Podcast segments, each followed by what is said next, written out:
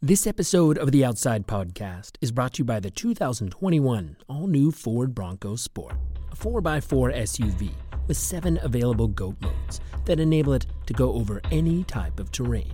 But some of the most impressive elements are in the interior. My full name is Carrie Kennerly, and I'm a color and materials designer at Ford Motor Company. I've been here forever. For Carrie, working on the Bronco Sport was a passion project, the chance to bring to life a legendary vehicle for a new generation. I'm born and raised in Detroit, Michigan, so automotive has always been in my family.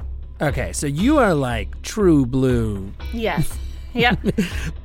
Members of Carrie's team went to great lengths to research design elements, camping out with off road enthusiasts, and interviewing the kind of people that demand the most from their SUVs. The result are features like the available MOLLE straps for securing gear, a concept that was inspired by high end backpacks, hiking boots, and technical jackets. a guy that was a photographer. He loved the idea of the MOLLE straps on the seat back because he said he could put his camera inside and then he could connect his lenses with just the hooks. But simply attaching straps to standard fabric on the back of the seatbacks would never do. So the fabric that is behind the MOLLE straps is actually a police grade fabric that we put in police vehicles. Climb inside the Bronco Sport, and you'll find a range of rugged features, like a safari style roof and liftgate flood lamps for easier base camp setup. Learn more at ford.com slash bronco. From Outside Magazine and PRX, this is the Outside Podcast.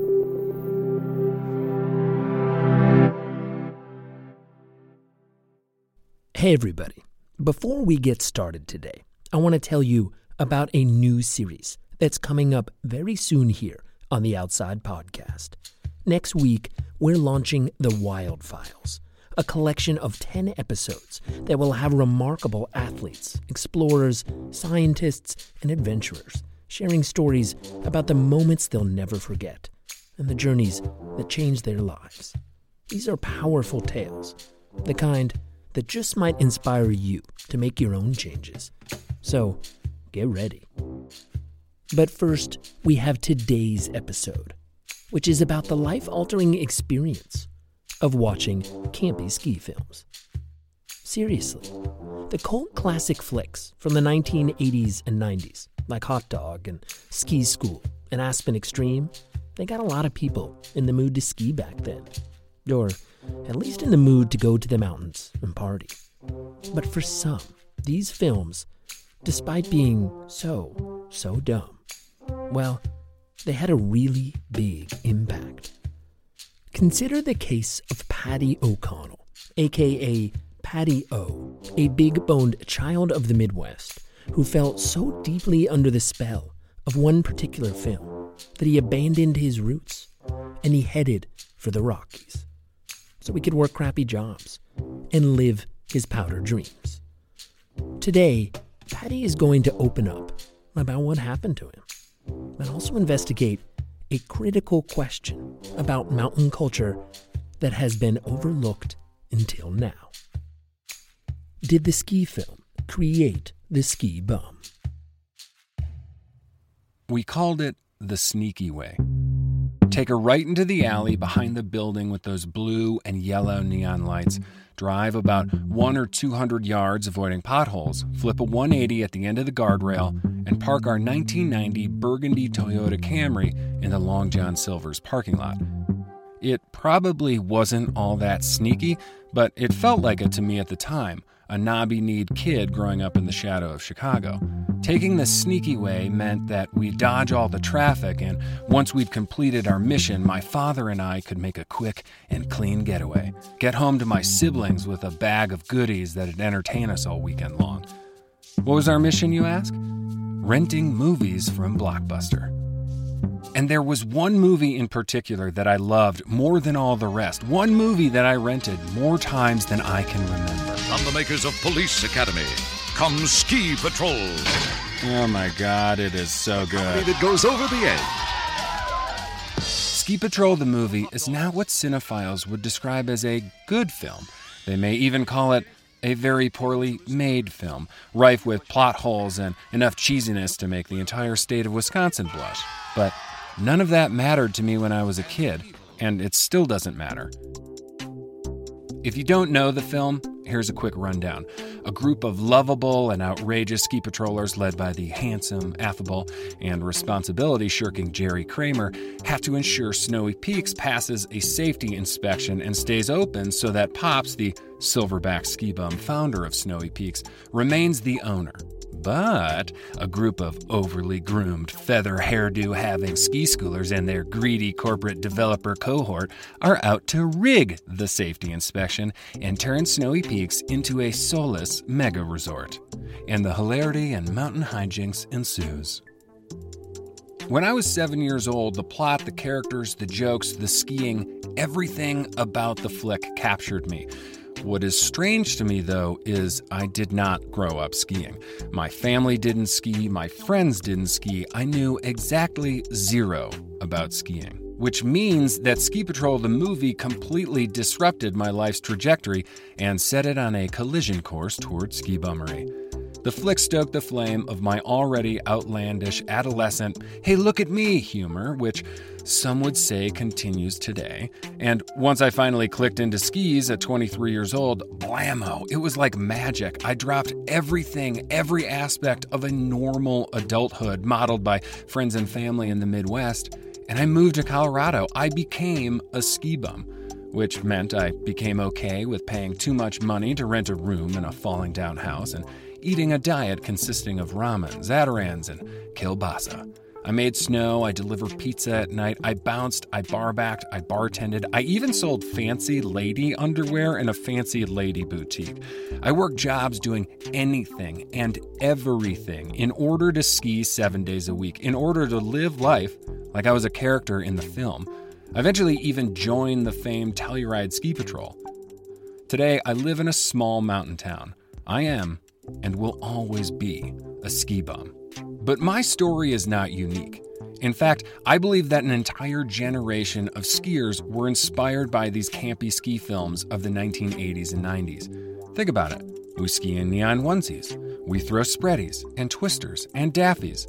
If we see a mustache dude rocking a lightning bolt mullet slamming bumps on straight 215s, we scream in joy. We revere everything about the skiing, the goofiness, the eye rolling cheese, all the awesomeness of the 1980s and 90s ski films. From Ski Patrol to Hot Dog to Aspen Extreme, they are the reason we all set out for a life in the mountains, which is equal parts inspiring and dumbfounding. How and why did these terrible, awesome, awful, beautiful films change my life and change all of our lives? To find out, I spoke with two experts. One is an expert on me, and the other an expert on classic ski flicks. My name is Kitty O'Connell. I am Paddy O'Connell's younger and uh, smarter, better looking sister. this is fun. This is Thanks for having going me. This is going terribly. um, okay, what do movies mean? And movie watching, what does it mean to our family? Yeah, movies were a big we're a big storytelling family. You know, we want like the good people to win. We want to see the v- vindication. Like Right. both of our parents are lawyers. I feel like it's very like good versus evil. And so I feel like this really camaraderie brought us together. Right. Um and probably for our parents who raised four children um who at a time were under the age of 8 like it was also a good way just to be like okay let me take a breath as an as a parent. Do you remember going to Blockbuster on Friday nights with dad when we were kids? I do remember. I remember first and foremost uh our, our father's strong brow. Um I would say um, firmly saying, committing us to uh, the number of movies that we could, uh, that we were allowed to get that weekend. We couldn't have movies with bad parts, bad parts defined No bad as parts, yeah. sexuality. Yes. um, Yeah. and not too much violence, right? Because we were also like seven years old. What film did you always rent? I'd say there are a couple different themes here, right? Of like buckets of flavor. I'd say first and foremost flavor would be uh the Mary Kate and Ashley flavor. The second flavor I was going to say was probably Clue. Yes.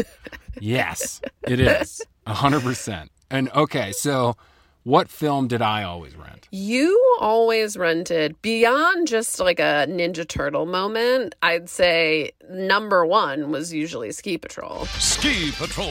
They've got 24 hours to save Snowy Peaks. Just do it! Do you think it's odd that I rented that basically as many times as I possibly could? I mean, maybe I'm rewriting history, but I feel like I rented it every single weekend when I was a child. And do you think it's odd that I was so in love with Ski Patrol the movie as a kid and we did not grow up skiing? I think the biggest thing for you was the aesthetics.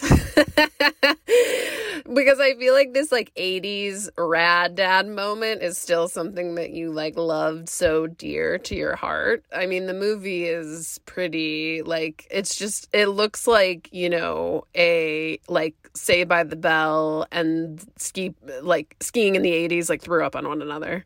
Which honestly, like, I hope that people understand, like, that's actually a beautiful description. Any more of this crap? And I'm gonna close this mountain down. if you look at the at the movie like now, right? If you watch it, you're just like, "Oh my gosh, like all of this is so emblematic of like that time in terms of like, you know, the highlighter jackets, the like glasses, the like hot pink different flavors, and I think being able to be creative with um how you present yourself to the world is something very like near and dear to your heart. So I think it's one this just like oh very like attractive uh lots of color explosion that you're attracted to. I think the other thing is that it's very it's about people being like free spirits, which I think like all jokes aside, you very much, uh, you know, love to kind of like find your own way, find your path, um, you know, take what you know and use that to your advantage, but do it in a way that is unique to you, which I think Ski Patrol is, uh, you know, it's really about that kind of lifestyle. Kitty, that was like so nice. Thank you. Oh my God, Penny. I do love you, actually. I think Ski Patrol amplified and spotlighted things I loved as a kid over the top goofiness and humor, an underdog story, right from wrong, good versus evil, sporty action, and a little sweet romance. I still love stories like that today, and Kitty helped me see the link between loving those kinds of stories and trying to create it in my own life. as kids like we're very we're sponges right and so like i think that um you know you weren't going to well maybe you could have found like a space or a pirate ship with a bunch of treasure on it like a la goonies but i think the more realistic route was like Right. it definitely was one of those things where uh, and we watched it so much that it was kind of like going back to our mom which is like what you envision is what you create you envisioned ski patrol because we rented it so many times from blockbuster and then you went out and you created it I, I'm, but like, why didn't that happen to you? You rented Clue just as much as I rented Ski Patrol, and you have yet to solve any murders at a mansion or murder anyone at a mansion for that matter. So, like, true but you could argue that i love helping people solve their problems okay. And so doing that uh in diff- different way, you know, it's like loose. Work with me here. that's, that's a that's a loose that's a loose watch. In a week you're gonna be like in handcuffs and you're gonna be like it wasn't me. It was colonel mustard with the with the candlestick. It wasn't me. I mean you did just recently rewatch ski patrol. Like was it as great as you remember? Was it even better? If you like watch back at some of the movies in the 80s, like you know, even the children, like the childhood movies, are like pretty kind of touch and go in some some spots. I mean, yeah, if you're talking about like the insane amount of like sexism, homophobia, racist stereotypes, like like even just like what did they sneak nudity into a kids film? Right. You know, like they're all there. Exactly. Um, so I'd say things were a little, as, as I called it, you know, touch and go. There are like moments where I'm like, okay, this is amazing. Like the aesthetic of like this 80s, like early 90s, like highlighter outfits. Like I want all the ski apparel. Like this is amazing. This is like what I am here for. And there's like moment throughout the movie, right? Like that you remember these like key scenes that I feel like as a child just imprint in your head. You're like, oh my God, yes, this scene. But yes, overall, you know, I think it could have, it is what it is, right? It's a campy film and I'll enjoy it for what it is, but it definitely like through the 2021 lens is a is a different and and like as an adult is a different different beast. Here's what I will say one other impressive moment that I did forget about is that when Jerry Kramer um like he's running to get his love and save her um which again doesn't age well, but here we are he jumps and cl- clips into his bindings to then go and i remember being like wow that's real skill and till still to this day like it is that is very impressive Do you know who can do that? I can do that. i just it's like your one oh, it's fine it's like your one athleticism that like will give you even though you know overall we know sean is like the most athletic one in the family it's fine Absolutely false. No, Paddy, False. you even I remember you said This is where the interview is ending. Sean O'Connell is not more athletic than me. I think what Kitty says about Ski Patrol is true. The outfits and the humor are great, and that underlying free spirit vibe really hooked me as a kid. But there was something deeper than the neon hypercolor jackets and the devil may care attitude of the 80s and 90s ski films that grabbed me, and grabbed the hearts and imaginations of so many other ski bums in waiting.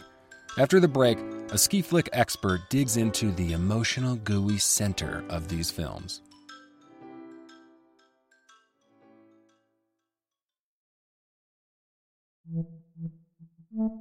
At the top of the episode, we heard from Ford Motor Company designer Carrie Kennerly about the interior of the 2021 all new Bronco Sport. As Carrie explains it, the design team made sure that every inch of the vehicle is crafted to inspire adventure. I am a mom and I have kids. We will go camping and we'll go bike riding and I've gone fishing and I want my vehicle to withstand to that Meaning tough and rugged. tough and rugged. This is the first vehicle that I've worked on that has had such aggressive rubber mats that are on the floor of the cargo area, but then they're also there on the on the seat back. I mean, it's it's great putting lumber or whatever. You don't have to worry about it. It's ready for it. The cargo area comfortably fits two 27.5 inch wheel mountain bikes. Then there's the available storage under the second row seats, which is ready to haul wet or muddy gear, or maybe a few surprises. You yeah, you could put wet boots in there. I mean, if if you have kids and things they find and want to bring home, things they collect, and you're like, okay, I guess we can take that with us. You don't really have to worry about it in a Bronco Sport. You can find a place to to keep it. It's not going to trash up and stink up the rest of your vehicle. Learn more about how you can outfit the new Bronco Sport to fit your adventurous lifestyle at ford.com/bronco. Frederick Reimers might love ski flicks more than I do.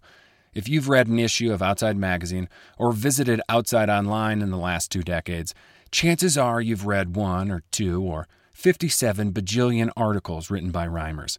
He's a longtime Outside contributor and a longtime Jackson Hole ski bum. In 2016, Reimers wrote the unofficial oral history of Hot Dog the Movie, which is one of the most ridiculous ski films ever made. By day, they're the finest hot dogging freestyle skiers in the world. and, as it would happen, the most financially successful of all time. By night, they really take chances. Which Reimers believes is due to three things the film's plot, how well it tapped into ski culture and the badass ski. Is the motion picture comedy that's proud to go downhill fast. So, Hot Dog is the story of a young man from the Midwest who has big ski dreams. And he leaves the Midwest hitchhiking to California. He gets to the mountain, joins kind of a motley crew of crackerjack ski bums who happens to have sort of an arch nemesis gang of kind of uh, hoity-toity European, vaguely European, evil skiers, and they, he, with his ragtag bunch, they join forces and defeat the uh, evil hoity-toity skiers. What's funny about that is that I know that's for the plot of Hot Dog, but it's also the plot of pretty much every great like 80s early 90s ski film ever. It's like Exactly. it's like underdog story against rich guy or like, you know, uh, elitist ski schoolers or land developer guy, Exactly. you know, and hilarity ensues. Exactly. But it's it's it's really a much older format than just the ski movies.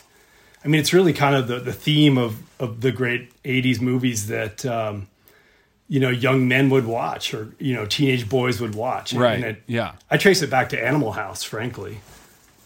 Yeah, starts with Animal House, goes through Revenge of the Nerds, and even maybe I guess you could sort of say that its apex is probably the Karate Kid. I also do see it as Hot Dog um, is sort of the the you know the the founding member, if you will, of this sort of genre of the the ski romp genre. Describe the ski action scenes in Hot Dog. Like, is it good skiing in your opinion? Yeah, it's really good skiing. Surprisingly, you know, for such a goofy movie, most of the sort of filler skiing is quite good. It's interesting because I think the other thing that threads all of these stories together is the stunt coordinator is a guy named Robbie Huntoon. And he got his start. He's the main, he's kind of Harkin Banks stunt double. He was on the um, professional freestyle tour, you know, which was kind of a small tour at that time, pre Olympics. And so it just so happened he lived in in um, Squaw Valley and, and recruited all his friends to be the stunt skiers, and did so well at it that he ended up going on to be the stunt coordinator for Better Off Dead and I think Ski Patrol. And uh, I don't think he was involved in Aspen Extreme, but he, uh, you know, it launched his career. And he, I think he, uh, his biggest uh, uh, thing was that he did stunts for uh, Back to the Future eventually. So essentially, these were these were the best skiers of the day, and and they just sort of barely predated the one guy who was in that roster who wasn't in Hot Dog was Scott Schmidt, and he ends up kind of being arguably the most famous skier of you know of, of that early 80s generation. He almost sort of single-handedly invented a ski style that's featured in, in in all these movies, and I think he got it from sort of that Robbie Huntoon generation, the, the generation ahead of him, and that's why, like, just to circle back, hot dog skiing is quite good. You know, it's a style that we would never use today because they're using 70 mil, 77 millimeter skis and they're just jumping out of the snow on every turn. But it is, it was state of the art at the time. Do you love this movie? Do you love Hot Dog the movie? uh, I I loved it at the time. It certainly meant a lot to me. I love the spirit of it. It's a tough movie to watch now. It's a tough movie to watch now, just from a uh, a standpoint of, you know, there's a ton of racism, a ton of sexism. So that stuff just hasn't aged well. From a social perspective, they're really hard to watch. Yeah, exactly. Or a moral perspective. morally tough to watch. What I, I guess what I, I prefer to just sort of remember the best scenes and frame those in my mind.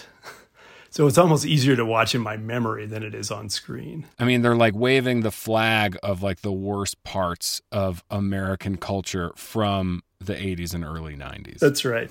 And especially with Hot Dog, it, that that wasn't lost on the contemporary audiences either. A lot of the reviewers um, really panned the movie. Do you still love the genre? I, I do. I think it, it's a great reminder of of just to have fun. You know, I think uh, these days we lose that that is lost. You know, it's tough to just have fun anymore without feeling a little guilty. I think skiing. I live in Jackson Hole, which is which is not a place that embraces silliness. It just doesn't. You know, there was a line I watched Aspen Extreme over the weekend, and and uh, Dexter Rutecki says, you know, he's being re- upbraided by the ski school director, and he says, "Dude, we're just teaching people to slide downhill on sticks." True. Yes. it's so Dexter. true and you just got to remember that this is supposed to be fun and i think that's what hot dog did really well is just by you know literally setting up the the conflict between those who are having fun and those who are taking it all too seriously it really cuts to the core of what skiing should be about in my mind it should be about having fun sure it's beautiful but it, it really shouldn't be a, a way of it shouldn't be something that people's egos are measured by Hollywood really isn't making like the 1980s, early 90s ski films anymore. But even if ski films today are all, you know, only about that kind of like gnarlier than thou skiing rather than that kind of over the top, over the top kind of campy slapstick Hollywood comedy, our ski community really still celebrates the ridiculous souls of these films. Why? Why do we love them so? the reason is I think because they inspired people to change their lives. I grew up in Mississippi. I you know, I would go to the block, you know, I'd go to Blockbuster or or whatever I was going to in the 80s and I would pick up something like Ski Patrol or Hot Dog or um, Better Off Dead and and I would watch it and I would think there has got to be better something better than living here in this flat hot south and I yearned for mountains, you know, and I yearned for a culture that prized fun above all, um, and just being in these in the mountains. Almost everyone I know here in in Jackson Hole who moved here moved here because they were attracted to that kind of lifestyle. Just that sort of spirit of hijinks, the spirit of fun. That's inspiring when, when you're kind of a kid who's trapped in a suburb that feels really dead end or homogenous. And I think that's why these movies all also revolve around the kind of snobs versus slobs trope is because you know that's who you're trying to hook is the people who are stuck at home on a Friday night, you know, without a date or whatever. And you want to go out and you want to connect with people who are like-minded, and that's what these ski towns represent. I think is a is a confluence of like-minded people. But again, I, I think skiers um, are a, a sort of self-selected group, and you know it's a community that's been deliberately formed around an activity and any sort of mythology that supports that is also going to be well received because again you know all these movies are about for the most part people traveling to find a community that resonates with them. And once they've found it um, they feel at home. I mean that's the whole message of aspen extreme one way or the other. TJ travels with his buddy to, to Aspen to, away from a place that doesn't feel like home to him and finds home. And so any of the any of our common myths um, are going to be really going to be really valuable to anyone who participates in that same process.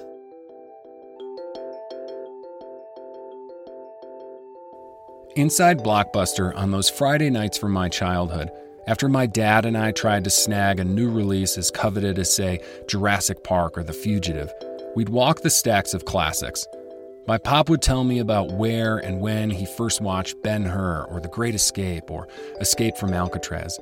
He'd set the scene of his first viewing, explain why the film mattered so much to him, like cinematic scrapbooking. It was less about what the plot was and more about how the film made him feel. It was clear that the feeling was why he kept going back to the classic. To rewatch was to refeel. I think that's why we ski bums love our ski flicks.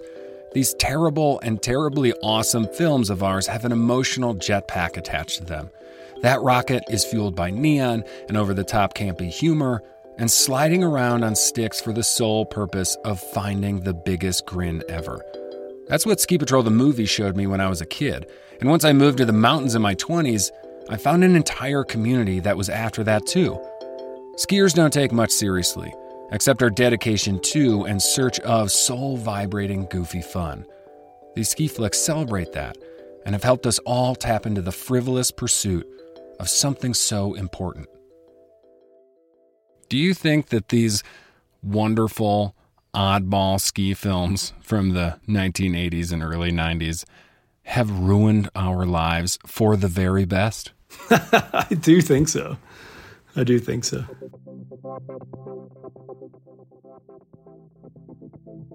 That was Paddy O'Connell, aka Paddy O, speaking with his younger and smarter sister, Kitty, and also outside contributor Frederick Reimers, who we usually call Rico around here. Paddy produced this episode, which was edited by me, Michael Roberts. Our music is by Robbie Carver. You can find Paddy online at paddyroc.com. That's P A D D Y R O C dot com. If you want to read Rico's excellent oral history of Hot Dog the Movie, go to outsideonline.com and search Hot Dog the Movie. This episode was brought to you by the all new Ford Bronco Sport, an adventure ready 4x4 SUV with seven available GOAT modes that enable it to go over any type of terrain. Learn more about how you can outfit it to fit your lifestyle at Ford.com. We'll be back next week with the first episode of our new series, The Wild Files.